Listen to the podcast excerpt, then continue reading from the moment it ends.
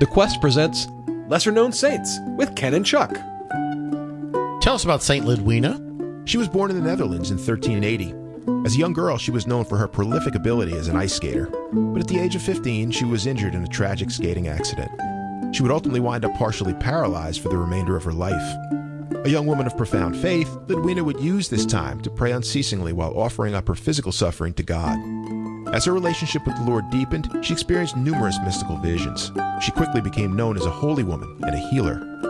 Legend states that she was nourished only by the Eucharist for more than 19 years. When she died, it was reported that she saw Jesus coming to administer the last rites.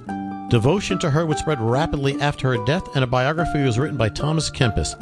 St. Lidwina's feast day is April 14th, and she is the patron saint of ice skaters. For more homegrown wisdom, visit thequestatlanta.com.